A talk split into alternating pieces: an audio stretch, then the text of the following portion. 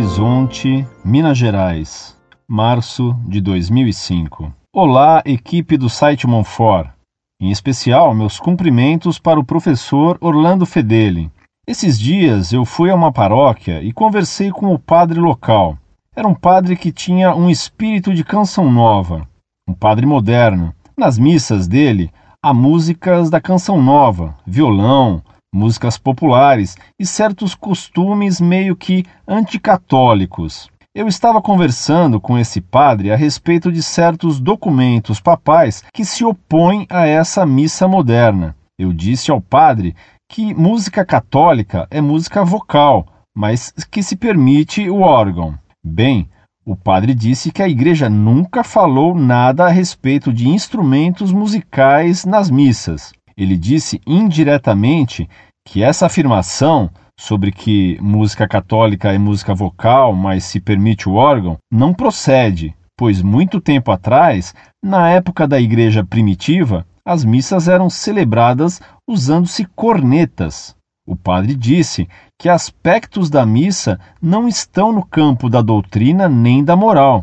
Logo, nenhum papa pode ser infalível ao falar a respeito de músicas na missa, por exemplo. Ele disse também que essa preocupação com música é algo compatível com a mentalidade dos fariseus. Sim, o padre disse indiretamente que o professor Orlando é meio fariseu. Outra coisa, conheci um protestante que afirmou que toda instituição deve ser necessariamente humana. Como a igreja é uma instituição, ela tem que ser necessariamente humana. Essa foi a forma que ele usou para atacar o primado de Pedro. Essa parece ser nova, não? Gostaria de um comentário.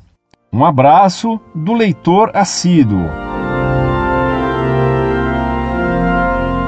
Muito prezado, salve Maria. Muito obrigado por suas palavras de apoio ao site Montfort. Contamos com suas orações para que Deus nos sustente nessa luta. O que afirmou esse padre, de que a liturgia nada tem a ver com a doutrina, parece piada. É conhecido o princípio lex orandi, lex credensi. A lei da fé se expressa na lei da oração. A liturgia expressa, e como seria diferente, a fé que se professa. E é curioso como esses modernistas, querendo ser de vanguarda, pretendem voltar à igreja primitiva, como se o Espírito Santo não guiasse a igreja através da história. Eles querem mudar de religião, mas não aceitam aquilo que o Espírito Santo, através do ensinamento dos papas, foi elaborando durante a história.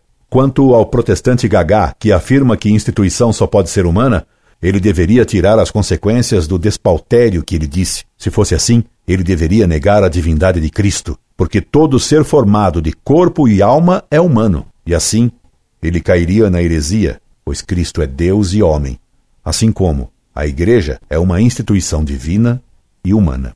In Corde Jesu Semper, Orlando Fedeli.